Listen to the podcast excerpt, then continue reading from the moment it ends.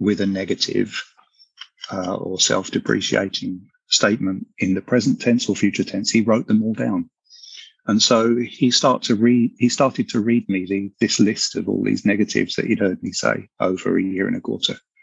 Um, and uh, he had very piercing blue eyes, and he started to read. And he'd read the first line, and then he'd look at me, and then he'd read the next line, and he'd look at me again.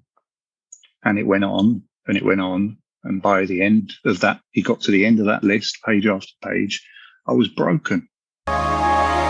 Welcome to the Prime Life Project podcast, a place to help you unlock your full potential, both mentally and physically, to become the best version of you.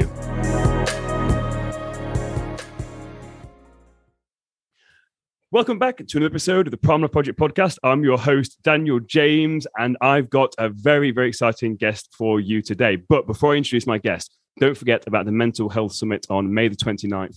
Uh, all the links are in the bio. Uh, the last podcast I did with Mikey, and we discussed all about it. It's going to be an absolutely incredible event, so make sure you don't miss that out.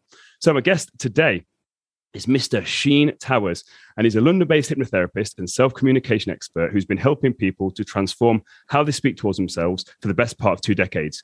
Through simple yet profound understanding, he has successfully helped many who have suffered trauma, abuse, depression, and anxiety. Now, the co founder of Dialogue of Self Liberation, Cheyne is sharing his practical transformational system online, helping people to develop the mindfulness of self communication and nurture self forgiveness and self compassion. Cheyne, welcome to the podcast.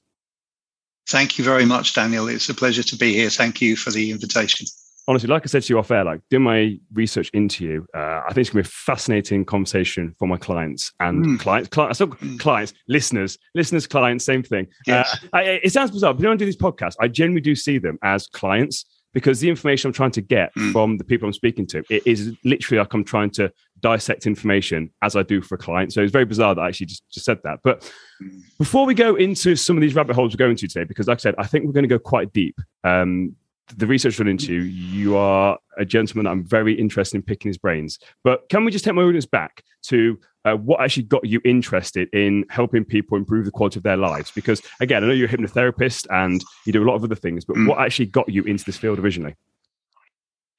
Okay, so um, uh, I never wanted to become a therapist. Uh, the thought never entered my head. Many years ago, I was introduced to a gentleman whose name was Dr. Vernon Bell, and um, we became friends. Vernon, uh, we shared an interest in martial arts. I've been a practitioner of, of martial arts since I was about 17 years old, uh, and still am, still study and practice. And uh, Vernon was the gentleman who was the founding father of the British karate movement in 1957. He was the first British uh, man to uh, receive a, uh, a, black belt in Shotokan karate, and he went on to have uh, karate schools up and down the country, all the way through uh, the United Kingdom. Uh, he was also a 10th Dan Jiu Jitsu master. We, as I say, we we became friends. We shared an interest in martial arts, uh, and and also we had an interest in um, comparative religion and um, what's ref- what's sometimes referred to as perennial wisdom, which is the wisdom that permeates and flows through all spiritual traditions and religions. They're the common themes and mm. archetypes and mm. symbolism in things. Um, so he was also a very blunt man. And uh, one day I was visiting him. He lived in Stratford in the East End of London. And at the time I was living in Manchester. And uh, I used to just really enjoy his company. He was a very cheeky fellow as well. He had a really cheeky sense of humor, but he was very blunt. And this one day he he asked me uh, a, a, question. He said, I'm going to ask you a straight and simple question. Only a yes or no will do. Do you or do you not wish to study hypnotherapy with me? You don't have to answer now, but before you leave here this afternoon, I want to, I want you to either give me a yes or a no. Just, just um, like that. Just, and, just out of the blue like that. Just, yeah. Uh, and the thing was, uh, um, what people who, who know Vernon or knew Vernon would have done so because of his uh, um, karate background. But um, what people didn't know is he was a founder member of the British Association of Therapeutic Hypnotists in 1951. And it's the oldest regulatory body for hypnotherapy in the United Kingdom. And um, so he had a wealth of experience. Um, the, the living room in the flat in uh, Chobham Road in, um, in Stratford, where he used to live, on the walls, the, the entire walls were covered in certificates, framed certificates. Um, he was constantly studying um, uh, hypnotherapy related things, psych- psychology, psychotherapy, etc. And um, yeah, he just had a, a, thirst for knowledge, and he was constantly studying. And uh, so he wanted a yes or no. And then for several hours, I was racking my brains trying to come up with a reason why I was going to say no. Mm. and I realized that every excuse I came up with was a very poor excuse. Like I didn't have time. Well, I could always make time. I wasn't interested. Well, actually, it's fascinating. It's a great opportunity because he had a wealth of experience. And um, it would have been um, it would have been disrespectful to him to give him a lame excuse as to why not. Mm. I respected him too much, basically, to uh, uh, to to give him a poor excuse and to try and wriggle out of a commitment. Mm. So that's the only reason I said yes. Um, and then what I didn't realize at the time was that I ended up studying with him for the last four years of his life as his personal student, and he took me through a process and the process he took me through helped me to identify the ways that I'd, uh, the habits, negative habits and uh, patterns and beliefs I picked up along the way about myself, uh, which unconsciously I'd been abusing myself with in, in relation to the way I spoke to myself about myself. Mm. It was totally unconscious. Uh, but I'd been stuck for probably about 20 years of my life in very negative patterns of self talk. Hmm. The stories I was telling myself about myself because of experiences I had in my past um, caused me to become very skillful at being spiteful in the way I spoke to myself about myself. Hmm. And um, I think there's a lot of people. Like a, lot, a, lot of, a lot of people do that, though, don't they? It's like, and it's it's, it's incredibly common. When you notice it in someone doing it, you'll notice like, do you know how you talk to yourself? And the, the, the worst thing about yeah. this, I think, a lot of people do it in a joking way. So they'll like they'll yes. they'll insult themselves in a joking way and sort of play it off, so that right. people around them won't actually notice mm. what they're doing. Yeah. Once you know what you're looking yeah. out for, it's everywhere. The way that mm. people talk to themselves, and it's so disrespectful. Mm. Completely, yeah, it is. It's um, I in the um, the dialogue of self liberation is basically the name I've given to the principles and methodology that he passed on to me. Um, and um, there are lots of sayings in the work that, that I do. I use a lot of symbolism and metaphor and sayings. And um, uh, one of those things is how can we possibly let go of something if we're not even aware that we're carrying it? Oh. We first have to be aware that we're carrying the weight. Mm. Uh, but very often we normalize things to the point where we don't realize what we've been dragging around with us, the weight of the past. So how know, do we? How, so how, do, imagination. How do, we, how do we go about identifying that then? Because if we're not aware of it, how how do you go in again um, the dialogue of self liberation? How do you first identify that? Because that's the key thing. Like the awareness is the key thing, but that's the hardest part, I think. So, what are your steps, and what's what, what's the advice that you give for people to try and actually turn inwards and find this mm. metaphorical thing they're holding? Um, well, I would say that um, we first have to be completely fed up of feeling the way we've been feeling. Mm. We have to be really sick of that. Um, because otherwise, we're just going to kind of um, pretend to ourselves that we're trying to improve ourselves and not really mean it. Uh, so sometimes it requires that we we get to what we might refer to as rock bottom. We've kind of hit the brick wall. We've you know we don't know what to do. Many of the people who come to see me over the years have been in that kind of a, a situation, um, and they've become very stuck and they don't know what to do to to unstick themselves. But they know they're fed up with it and they want to change. So I, I can't do and, and, don't do anything to anybody. All I act as is as is a guide to help that person identify those patterns and habits and negative um, uh, beliefs about themselves. And we do this through asking various types of questions. And uh, we have to have courage sufficient to be prepared to be totally transparently honest with ourselves about ourselves mm. in order to answer those kind of questions. Uh, it's like, well, what what experiences in our past have set up those negative beliefs? Hmm. Because you know we end up, we, uh, life throws curveballs at us, or we make poor choices and bad decisions and act in ways that we later regret, uh, or we're um, sometimes the victim victim of circumstances outside of our control, i.e., someone else's uh, uh, abuse or neglect uh, or spitefulness, these kind of things, and then uh, we we are conditioned largely by those experiences we've had in the past. They cause us to believe things about ourselves, like you know, uh, what have I done to deserve this? I must have done something. Maybe this means I'm a bad person, or what you know, I may must have deserved this, that, or the other. Um, uh, and then we end up saying things to ourselves like, "Oh, I'm useless. I'm stupid. I'm I'm a fool." No, you know, one of the things I used to say is, "No one will ever love me." Mm.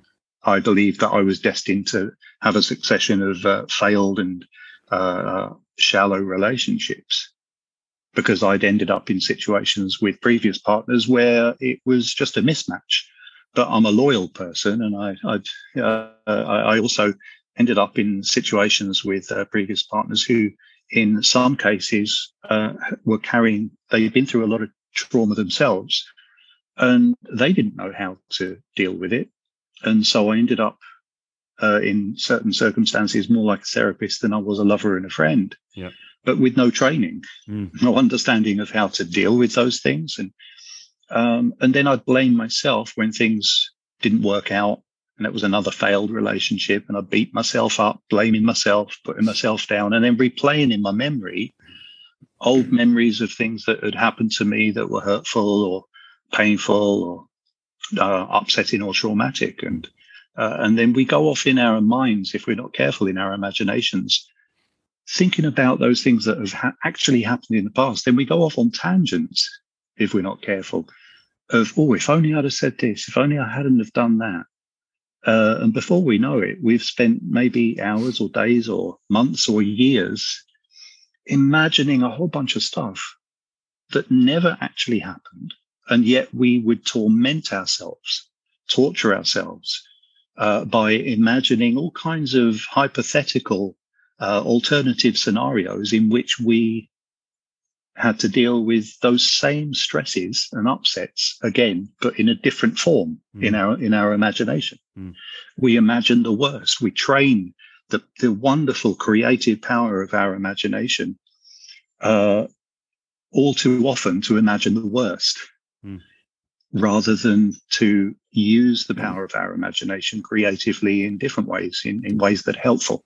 Don't you think that's the most bizarre thing? Is the power of the brain and the power of the imagination and the power of the mind and the fact we're not taught how to use it? Because this is the thing on my journey. that The more I've discovered about the power of this and the power of thought and the power of mm. imagination and the power of all the, and you're reading this stuff and you just sat there and you're like, why is this not common knowledge? And this is why I want to have people like yourself on because people yes. will be listening to this right now. And again, you've just spoke there for I think 15 minutes, and it was just gold after gold after gold. So again, I encourage anyone listening to this that didn't quite understand what she was just talking about there to please just go back and replay that because she's just dropped some absolute bombs there to understand what fundamentally is the problem with the human experience. Because the human experience is we've got control of this supercomputer.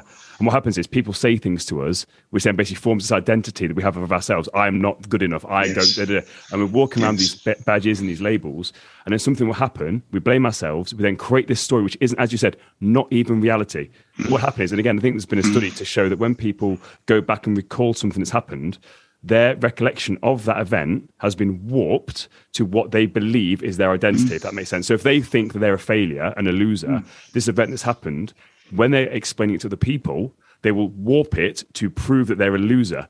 And it's like, so then it's That's not, right. and, and, and, what you've just said there, then what happens is they go down this rabbit hole of negative self talk, which mm. hasn't even happened yet. And before you know it, like they're down a rabbit hole and it's 15 years down the line and their life's an absolute train wreck. And it's like you said, it's like, Exactly. And it's like the blind leading the blind, essentially, because when you talk about your experience there with relationships, I very much relate to that. it was the blind leading the blind. I wanted to help someone, but I had no qualification. I had no understanding of my own computer to try and help somebody else. And I think mm. as human beings, we're conditioned to want to help other people. But the problem is we don't know how to help ourselves first. So for me, when you said about feeling, when you said about feeling fed up and hitting rock bottom, what does it go? What does it look like to go through this? Because again, you, you've hit some amazing things there about belief systems, identity patterns, um, all this sort of stuff. But what does it actually look like? Because this is the hardest part. Me and Mike have spoke about it before. Me and the guests have spoke about, about it before. The hardest part is the, the start. The hardest part is actually facing yourself and taking full responsibility and full ownership that you're responsible for potentially the car crash of your own life. So, how do we go about doing that in a safe, controlled manner? Um, okay, well, that's a great question, by the way. Really, really great question. Because surely, at the at the end of the day, anything that we're discussing here, ideally, it needs to be um, it needs to be described in such a way that it makes sense. Absolutely. And therefore can become something which can be practically applied in our lives in a very straightforward way. Mm. Otherwise, it's all hot air.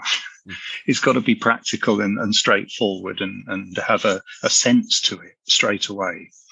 So the first thing is to develop the mindfulness, what I refer to as the mindfulness of, of uh, self communication. Mm. So, you know, the practice of mindfulness has become uh, a very popular thing. And um, the, uh, the whole point of uh, mindfulness is to, to really consider what it is we're doing to have a considered approach to what it is we're doing. It's like to really think about it. What am I actually doing here? Uh, mindful walking, mindful eating, mindful breathing, and so on. So the mindfulness of self communication is uh, the very first time I went to study with Vernon. Literally, the very first thing he said to me is, um, uh, "The very first skill you're going to need to acquire if you want to feel better about yourself and the life you're living is the skill of monitoring the dialogue you're speaking to yourself mm. on the inside from moment to moment. What are you actually telling yourself now in this moment? And is what you're saying to yourself an example of uh, a negative belief that you're reinforcing again by speaking about the past as if it were the present or the future? Mm. Or are you in your imagination somewhere in the future in an imaginary scenario in which you continue to feel rubbish about yourself. So we need to, if we want to, like I said, uh, how could we possibly let go of something if we're not even aware that we're carrying it? But if we can develop an awareness of what we've been carrying, then we have an opportunity to let it go. Mm. So the first thing we need to do is really develop this. So um, the mindfulness of self communication. But then in relation to our past experiences, um, how can we have experience of something unless we've been through it? We don't know something until we know it. Mm. So, in many cases, like for instance, if we were to look back at uh, some of the upsets that we, or the traumas or the difficulties we've been through in the past, at that time, if we look at our younger self, we just weren't, we had no training. We had no frame of reference. How could we possibly have dealt with it any differently than the way we did at that time? Because we didn't know any better then. Mm. So a really, really important aspect in this work is developing self forgiveness. We have to have the capacity to forgive ourselves for not having known how better to deal with things in the past at times where we had no frame of reference. We didn't know. We had no training. We, we hadn't yet learned the lessons necessary to understand the difference. Mm. I think the biggest thing with this, do you feel on that? By the way, that that has really hit me the self forgiveness thing because that's one thing that I say. Uh, I think I mentioned it a few times on the podcast before. Is uh, the biggest thing that people yeah. struggle with is actually find, they need to find themselves, forgive themselves, and then love themselves. Like, but you need to find yourself first. Like, yes. like, like yeah. who actually are you as a person? But then the biggest thing is that self forgiveness, mm. because like, like I've said here before, uh, in, in um, people go off and, and, look at the past and they ask themselves the, the, questions: if only I'd done this. But they're coming from a place of the present yes. moment. But they didn't have those skills. At, they're assuming that they had those skills earlier on, but they didn't. So it's like there's there's nothing you can no. do about it. Like it's like if only I could could have learned to drive at 15. Okay, well I didn't know to drive at 15, so it's irrelevant because I didn't. It, but if me saying if only I could have driven a car, it's irrelevant. So I think that's a big thing there. Like I, I just want to loop back about something here uh, when we talk about mindfulness and the, the, the mindfulness of self communication. This is something that I've become very aware of in the last, I would say, month. Is that I have noticed I do get inside my own head quite a bit sometimes, but I've been very, very aware of it. And I've just had uh, a practice, I don't know where this has come from, but when I notice myself daydreaming or wondering about something that's not serving me, I bring myself back and I say, This is life. This is life right now. Like this podcast right now is my life. I'm not a coach. Yes. I'm not doing anything else. Right now, my life is talking to you. That is it. Nothing else yes. in my life exists. Yes. it never has existed. I agree completely. And it's never going to. And it's bizarre to me. Like when yep. I'm showering now, I'll shower and I'll be like, this is my life. I am showering. Mm. This this this is my life. Mm. it's bizarre that the more I've done that, it's given me a sense of, as you said, mindfulness, just a sense of real appreciation mm. for this is actually my life. Don't wish it away by getting inside my own head. That makes sense. Yes, it does completely. You you mentioned something here. You said, uh, "I am showering." You know, the words we use in the dialogue of self liberation, the, the whole principle and the, the methodology that Vernon taught me is very specific. And the specific words that we use just arbitrarily when we're communicating to anyone, but if we're communicating from ourselves toward ourselves, like uh, they they have a very direct effect there are scientific studies that uh, uh, have proved increasingly that uh, the changing of one single word in a description of the, the very same event can transform the way the person feels and perceives themselves because they've just shifted one word. When we say I am, that's a really powerfully uh, um, influential thing because if, whatever we say after those two words we align our sense of self with. Mm. So, yeah, I am angry. I am useless. I'm a fraud. People think I am a fraud. yeah, mm. this uh, imposter syndrome thing. Um, or uh, I am a failure. These That's a big one, isn't it? That's uh, a big one. I'm, a, I'm, I'm an idiot. Yeah. yeah? Uh, I'm useless. I'm no good. Uh, I'm, I'm a I'm a I'm a car crash. Yeah. All these kind of things people would say uh, totally unconsciously. And, and like you said earlier, they, they say, oh God, I'm such a stupid ass, you know, whatever they'd say about themselves. They give themselves a hard time uh, as a joke. But actually, deep down, when they really look at it, what they're doing is they're putting themselves down. Mm.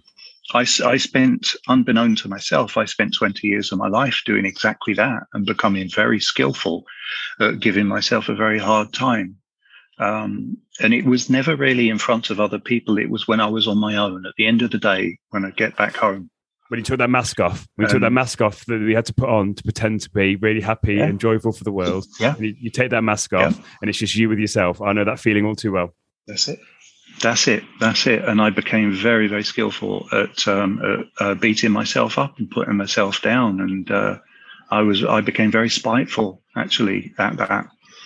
Um, and I didn't realize I was even doing it. And so Vernon helped me to understand what I'd been doing. Mm. And um, yeah, he, he did so in a very blunt way, in a very, very forceful way, a very, very skillful way, actually.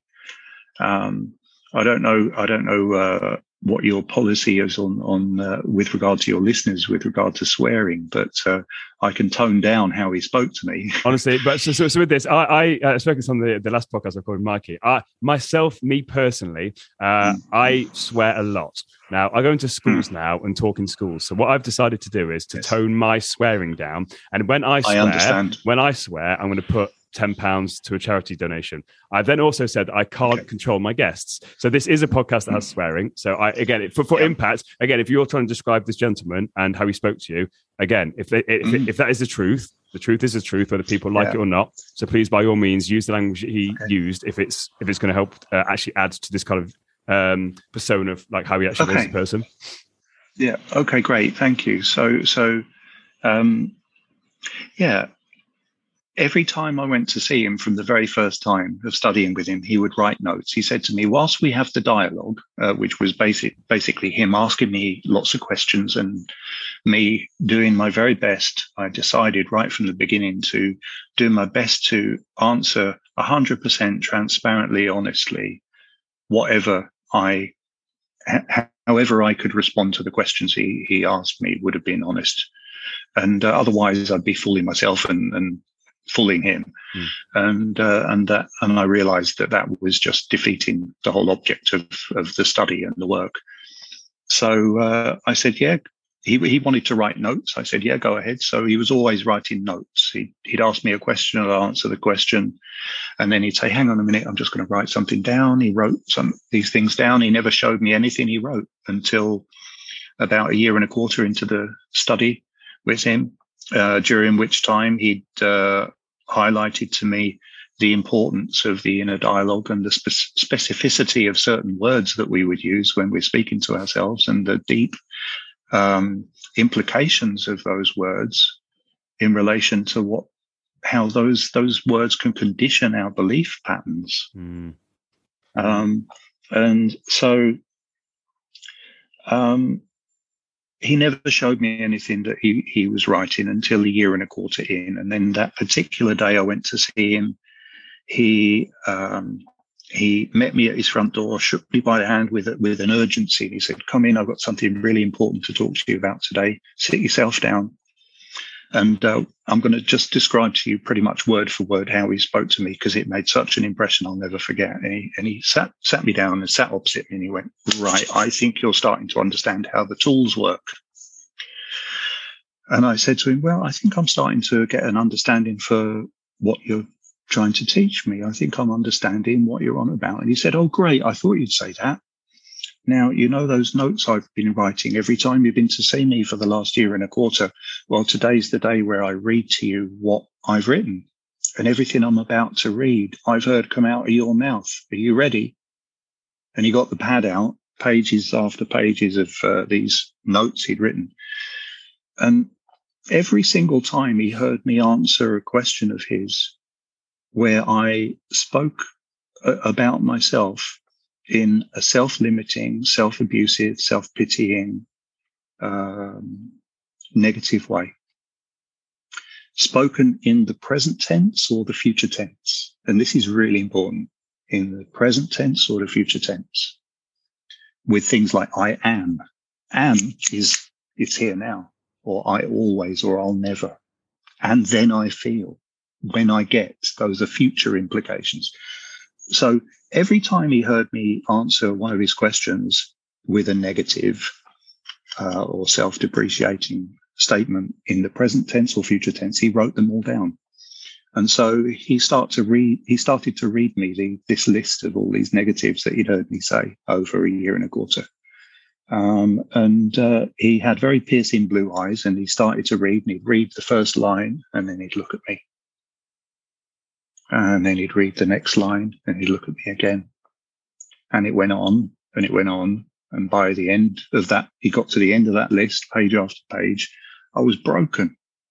I was absolutely broken. It cut me to my core. And I, I was crying, tears pouring down my face. I was ashamed. It was vile.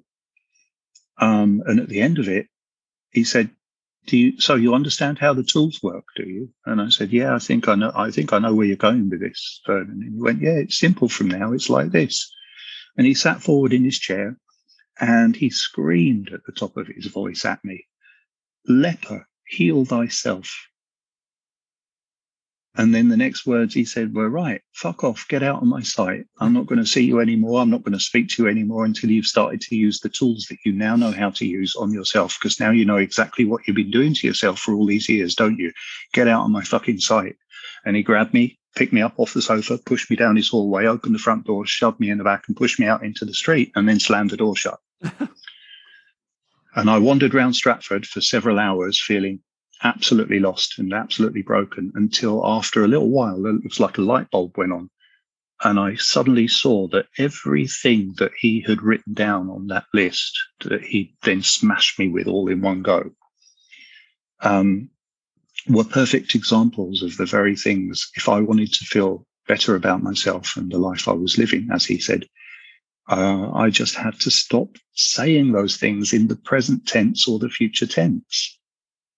Yes, I have spoken like that. I have believed those things to be true about myself. Yes, I have thought those thoughts. Yes, I have said those things to myself. Yes, I have felt those feelings. Yes, I have been through those experiences. But uh, you see, our problems persist, as he taught me.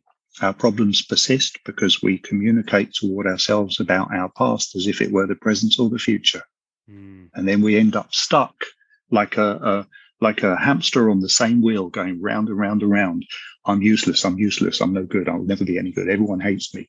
Mm. And then we get exhausted by that. And uh, so I realized that I had to make the effort to put into practice what he was teaching me. And, and that's what was so skillful uh, about him being so forceful with me is because he knew that I understood what he was teaching me intellectually, theoretically, but he also knew damn well I hadn't changed how I was speaking to myself because hmm. he still caught me yeah. communicating in the present tense and the future tense in those self-limiting or, or abusive ways. Uh, and so I, I made a start it took me four months to pluck up the courage to call him. And uh, during that time, I, I really started to make the effort. I'd catch myself in mid sentence and think, oh, God, that's an example of one of those things on the list of Vernon's list. So when I caught it, I'd actively transform it and communicate honestly about it in the past tense, something I have believed, something I have thought, feelings I have felt, ways in which I have reacted in the past. Yeah. Did you did you um, replace it with a positive? Then, no. This this is really important, actually, uh, Daniel. This methodology has nothing whatsoever to do with positive affirmation. It's the antithesis of it. This is all about learning how to not communicate in a negative way toward ourselves in the present tense and the future tense in our self communications, and in our self talk. That's interesting. So, so you're not because actively... it, it, allows the past to be the past. Yeah, so you're not actively replacing the negative with the positive because something that I is it not necessarily not necessarily an affirmation, as in because an affirmations are something where, in my understanding of it, although it's taking affirmation, is where people stand themselves in the mirror and say things. Again, I've got my views on that. Mm. I do think in certain situations that can work, but from what you're saying there, something that I've been reading recently was talking about that when these negative thoughts pop up, it's an amazing opportunity to actually destroy the darkness with light. So how do you destroy darkness with light? So actually having, having an opportunity to do that. Yeah, so, yeah, yeah. Uh, so I don't know if I've, this, I've skipped ahead where you're going. Right. Yeah. So, uh, yeah, so, yeah. so in my head, actually, that's why, that's what I want to talk about that. About actually, like, pops up. That's that's yeah. You're you're you're you're with absolutely spot on tuned in here, mate. That's wonderful. Uh, the way the way Vernon described it to me, and he described it to me literally that very first day when he said, "The first skill you need to acquire is is the the skill of monitoring the dialogue. You're speaking to yourself about yourself from moment to moment." Um, he, he also said to me that it's um, uh, this is based upon the principle absence of darkness is light. Mm. It's not about trying to tell ourselves, I feel lighter, I feel stronger. It's about learning how to stop talking to ourselves about how dark we believe it is or always will be. Ooh, so, and when so, we stop doing when we stop doing that, we, we naturally begin to feel lighter because we're not framing everything within the context of darkness. I, I, love that. So essentially, what we're saying is with this, because this is something I believe, we are all born perfect. We're all born amazing. We are all born this amazing, let's say, star. So people can visualize this. We're, uh, we're born this amazing bright star. And essentially, what you're saying here is what's happened over time is that you've basically put clothes, whatever you want to put like patches on this star to dampen its its, its shine. And what you're saying is, no, yes. no, no, don't don't try and paint light on your star. Just hmm. remove the darkness, and then your natural light That's will shine it. through. I've, I've, never. That's it. I feel like I've had a light bulb moment here when you're describing this. I'm like the, the way you describe that. I'm like it's making yeah. perfect sense to me. Thank you. That that's it. Well, everything Vernon taught me makes perfect sense. It's and uh, to the point where, and I've been doing this work with people, passing on the understanding to people for the last 20 years. And um, anything less than this doesn't make sense. The mm. principle of this, because uh, why why would we continue to communicate in the present tense and the future tense in in ways that would only uh, serve to keep us held back or or to undermine our sense of self worth or value in the world. I'm just going to I'm just going to jump in there because again, someone just wrote down there. Just just be true with saying that. It makes perfect sense only if, as a prerequisite to this, you don't believe that you're broken, because a lot of people it won't resonate with them because they think that they are broken when they're not broken, what's happened is it's the conditioning of it. So I think with this, the only reason it wouldn't work is because people think they're broken. And people aren't broken and they don't need fixing. People just need to find themselves. That's what it fundamentally is here. And I think yes. that's what it is. But people need to understand that first. They're not broken because if they're broken, they won't think that they've got that light to actually shine. Does that make sense? That's just that's hundred hundred percent, hundred percent. Yeah. So um, sometimes sometimes we need to feel that we're broken to understand that that's not actually the case. We need to lose ourselves sometimes completely uh, in order to find ourselves. We need to hit rock bottom before we realize that we can't dig any deeper. And that may be that, you know, over the years, I've worked with people who sometimes have had suicidal thoughts and tendencies and uh, and they've got to the point where they're thinking, well, I've had enough. It's all too much. What's the point? What's the point? Um, and yet, when it's described to them clearly that that's a belief which has built up around their sense of self, their true self, their their authentic self, because of usually because of circumstances outside of their control in their past, i.e., other people, other people's abuse or neglect or ignorance, mm. spitefulness, um, you know, lies, deceit, infidelity, all sorts of things that can cause a person to, to lose sight of their own uniqueness and their own value in the world and hmm. blame themselves like it must be because I'm broken. And yet, when it's described clearly enough that that we have a choice, and it, and this is this is I would say this is the truth of it is we have a choice.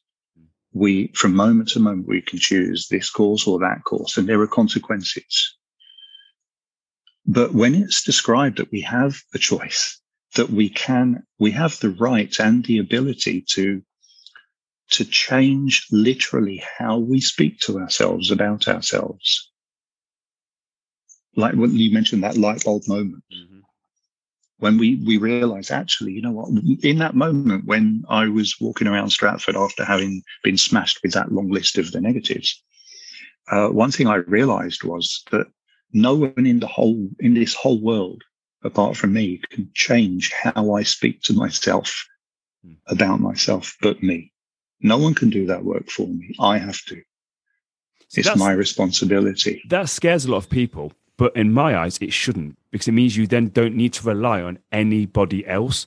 That for me, once people realize yes. this, like you don't need anyone to come and save you because I think a lot of people in life, and it's what I try and uh, yeah. when, when yeah. I go to schools, I talk to, to kids in schools, I'll say to them, no one is coming to save you.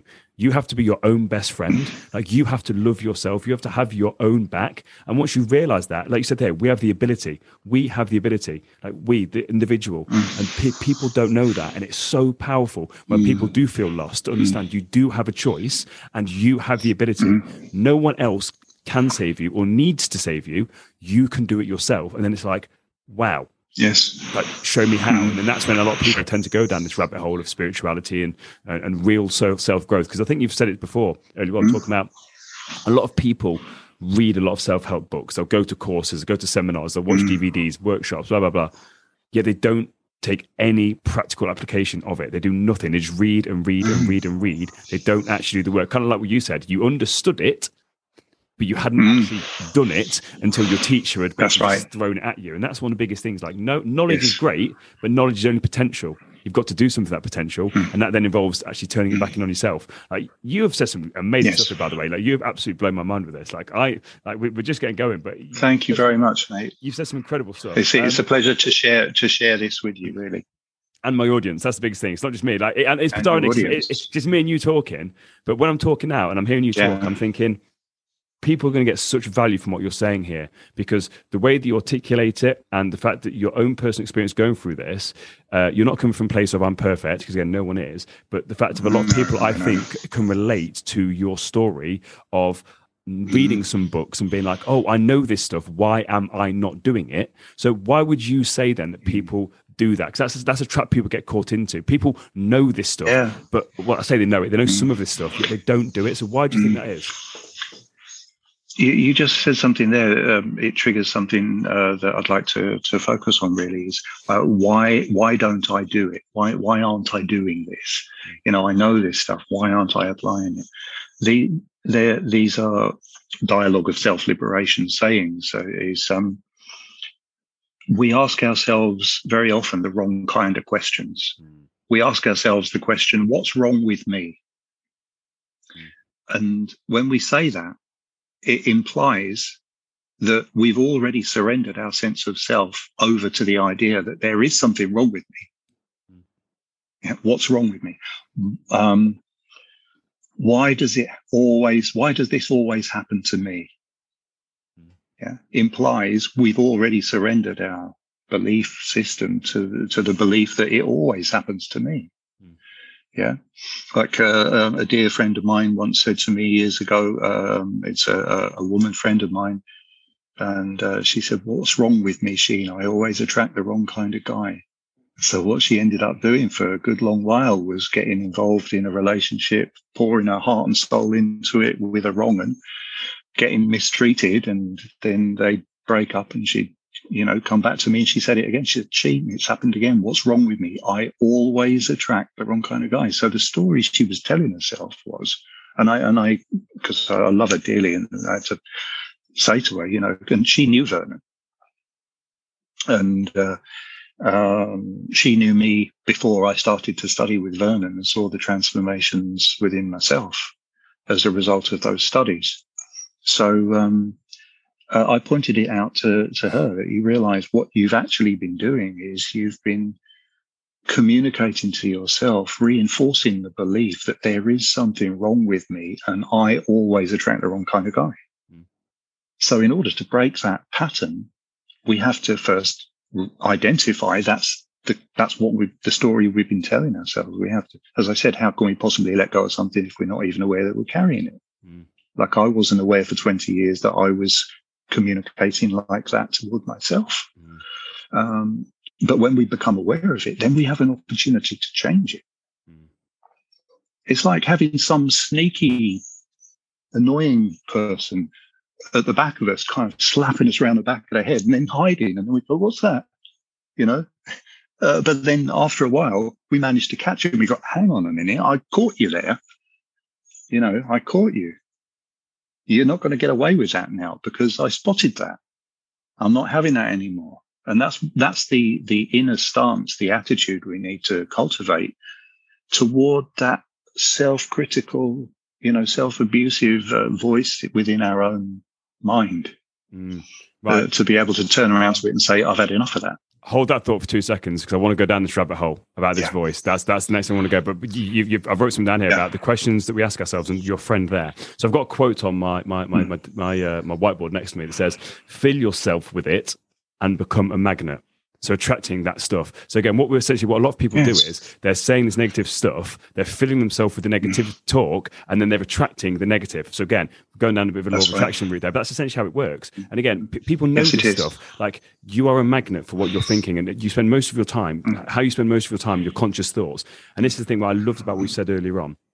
Is I feel like I feel like I'm by the I, I feel like I'm completely vibing off your energy here. Like I feel like my brain is on fire. Thank you. Like, from what you're saying, um, because a lot of this That's great. here is uh, what people are trying to do is they're trying to with this magnetism stuff and the law of attraction stuff like that it's people need to understand that what they're fundamentally doing is they're trying to put positive thought in once a day or twice a day. But what people need to understand is that what actually creates this magnet and what you attract is what you think about predominantly throughout the rest of the day the 90 95% of the day. If 95% of the day you're saying that you're lazy you're fat you're no good you're rubbish you're a failure you're this you're that and the 5% you're like I'm a really positive, happy person. Like the 95 massively yes. outweighs that. So you fill this magnet with the 95% of negativity, mm. and then you're attracting all of this stuff. And people can't logically figure it out because they don't understand what they're doing on a subconscious level. Like, so you, you, you That's really, right. You really trigger me with some of this. So I just wanted to just get that out of my system because I couldn't have just Great about that. But can we then talk about this, this, this voice? So this voice, this construct of this voice that we are talking to. What is your views on this? What is this voice? Is it ego? Is it what is it? I don't I, I don't know your views on this. I'm really, really curious. But you mentioned that voice, so I want to talk about it because we all have this voice. We all talk to ourselves. You're not nuts. You're not insane. But what is it we're talking to? Uh, I would say largely it's conditioning. Um, so in many cases, with many of the people who've come to see me for help over the years, that voice and in my own uh, uh, case in the past.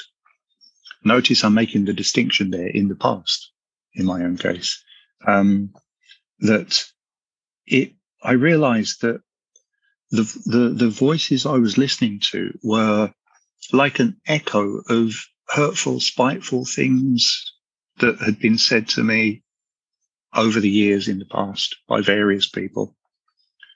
And I'd replayed them so many times in my memory that it was no longer the sound of those people's voices. It was my voice mm. saying the same thing to myself about myself that was leveled at me by people who were abusive. So I, and in some cases with clients, that would have been the sound of, it would have been what their, their mum or their dad or their brother or their sister or their school teacher would have said to them, or bullies at school.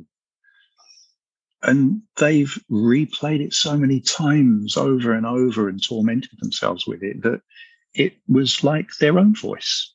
That's what it was in my case. It was like I, I, I describe it in this way. It's like um, having experienced some uh, someone or people who were abusive by beating us with a stick. And then they say, here you are, mate. There's the stick. You know what to do. And you go, oh yeah. And you take the stick and you end up hitting yourself with it and beating yourself up with the same stick that was used to beat you. Mm-hmm. And that's what I ended up doing for a very, very long time. So th- those voices are very often, uh, they're, they're echoes, they're memories. But what we do is we focus in on them and we end up turning up the volume on those those memories, those negative memories of those uh, nasty things that have been said to us, mm. and we we get we normalize it. We get habitually used to the sound of that, the the particular wording, and then sometimes we get carried away with it and we elaborate on the negative wording.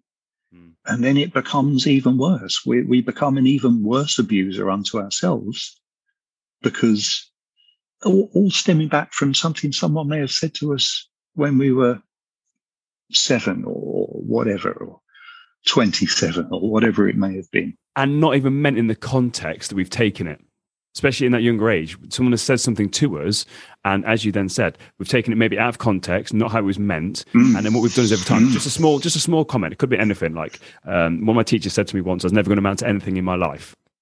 So again, I've got a very vivid memory memory of that.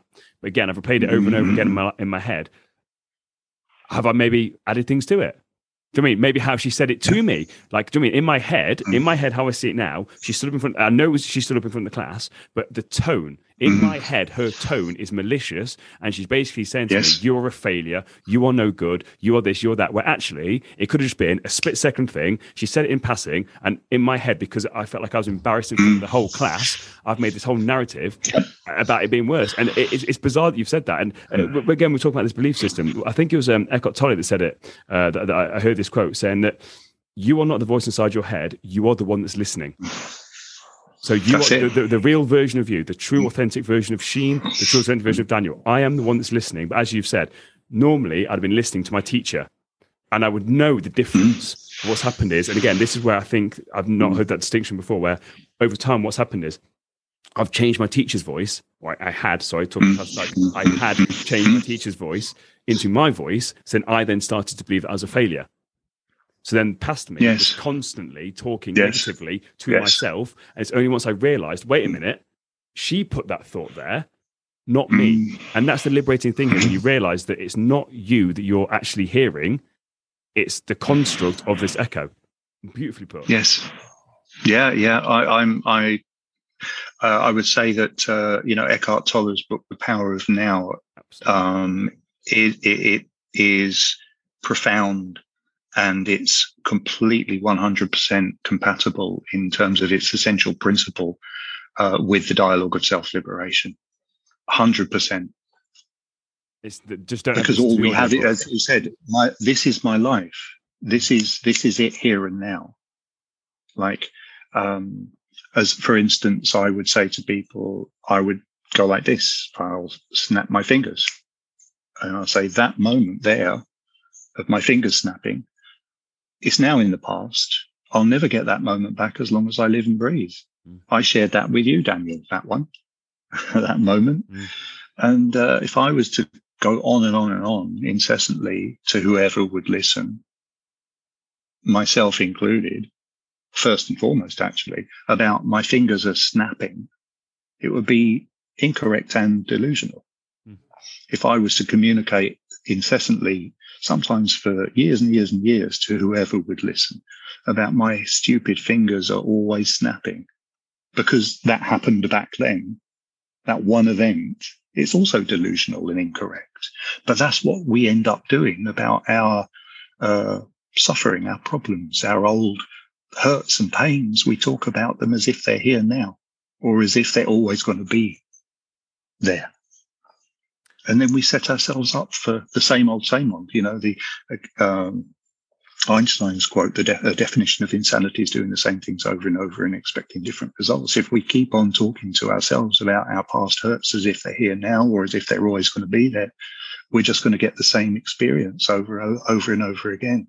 So, if the results we've been getting are not what we want, then we have to be prepared to begin to do certain things differently if we're to get different results. And the doing things differently that we're speaking of here is beginning to um, choose to reassess what we're saying to ourselves about ourselves. How are we? What What's the quality of our self talk? What are the stories we're telling ourselves? And then to begin to change what we're saying so that we're no longer reinforcing those negative beliefs any longer by speaking about them in the present tense or the future tense. Mm. That that finger snapping thing was bizarre. That was so well put. So well put about people saying, "Oh, my, finger, my fingers keep snapping." And it's like, no, they didn't. The- the- the- you you did it. You, again, first of all, you did it. You snapped your fingers. No one did it for you. No one made you do it. Your fingers didn't do it. You did it. But then you keep going on about it, like, "Oh my, they're always doing it. They're always doing it." Well, they're not doing it right now. Yeah. That that, that was again throughout this entire podcast. There's been little moments like that where I'm like, "That is absolute gold." And that's really struck a chord with me, and that's one of them that's going to stay with me. Um, would you recommend that people just, just thinking out loud here with what your teacher did with you would you recommend people keep some sort of diary or journal about the negative words they're talking about to themselves so they can then try and unpick where they've come from is that something that you recommend doing Yeah, it's literally the first uh, practical exercise in the development of the dialogue of self liberation is to compile a list. As Vernon did with me, he did it on my behalf. Mm. And then he smashed me with it all in one go because he knew he had to to provoke me into acting upon it and do it and changing. Um, but I, I do that work in a very gent- much more gentle way and, and encourage once the the individual has made that choice, it's like, yeah, you know what, this makes sense to me. Like the things I've been discussing with you in the last hour is, I would say if, if this was a client, uh, for the first time I'm communicating with them, is there anything I've said that hasn't made sense? And if thankfully, if I've if I've been communicating about the principles in a clear way to the point where they're able to say, no, that actually that makes absolute sense.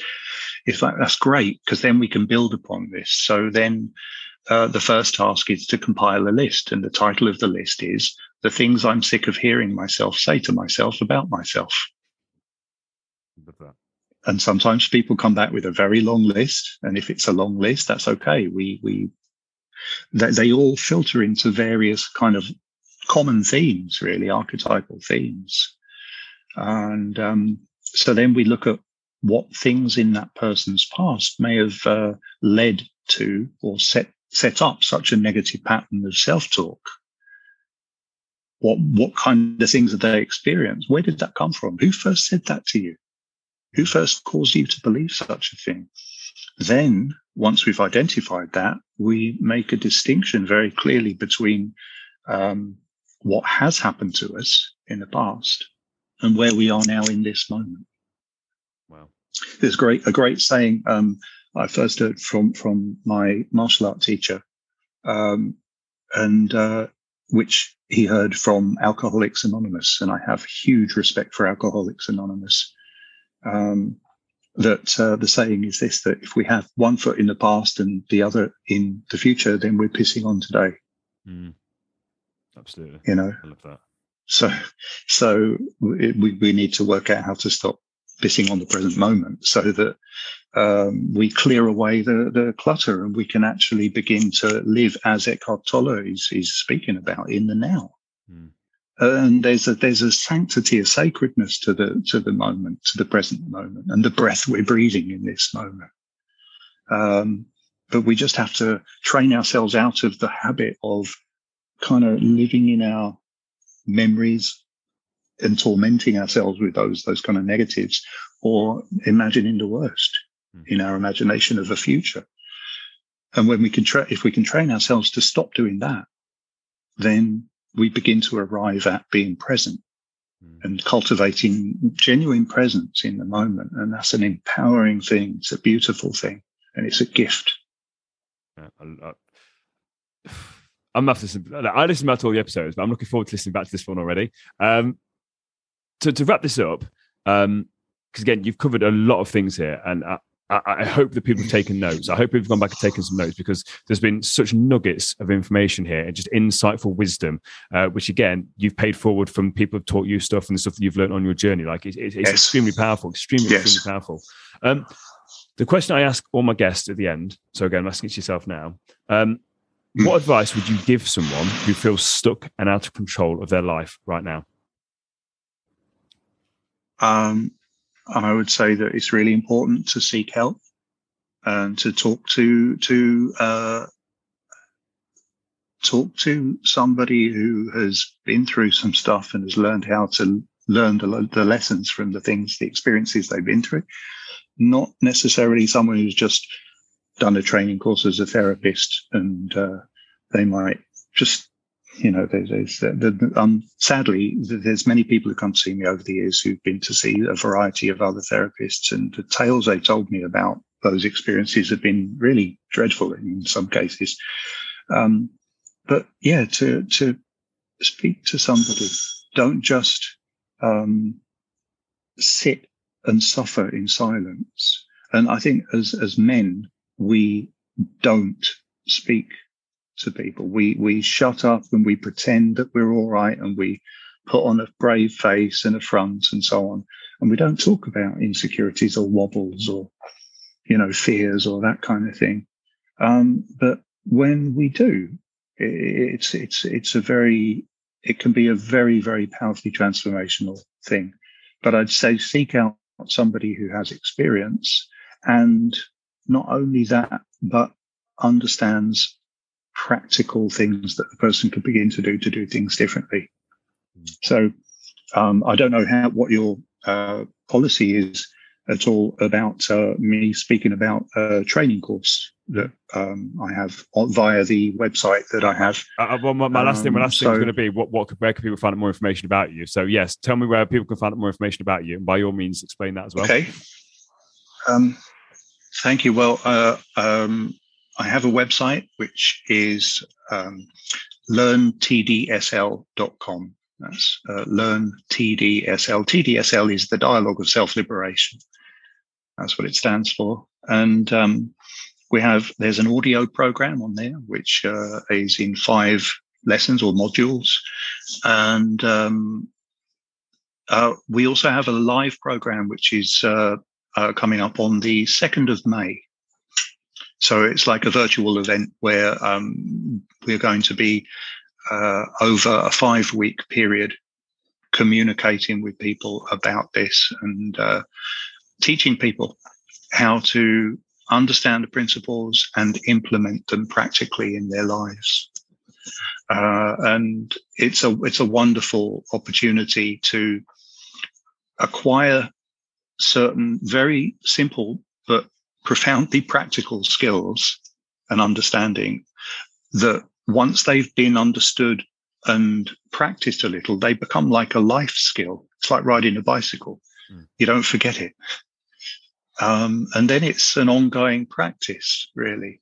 It's all it's all to do with uh, self forgiveness and self compassion, um, and um, learning from our past experiences in such a way that we learn to be kinder toward ourselves, gentler toward ourselves, uh, and then we have the potential to pass the baton by becoming uh, one of those mentors or guiding lights for the people around us who could do with a helping hand themselves. Mm, love that.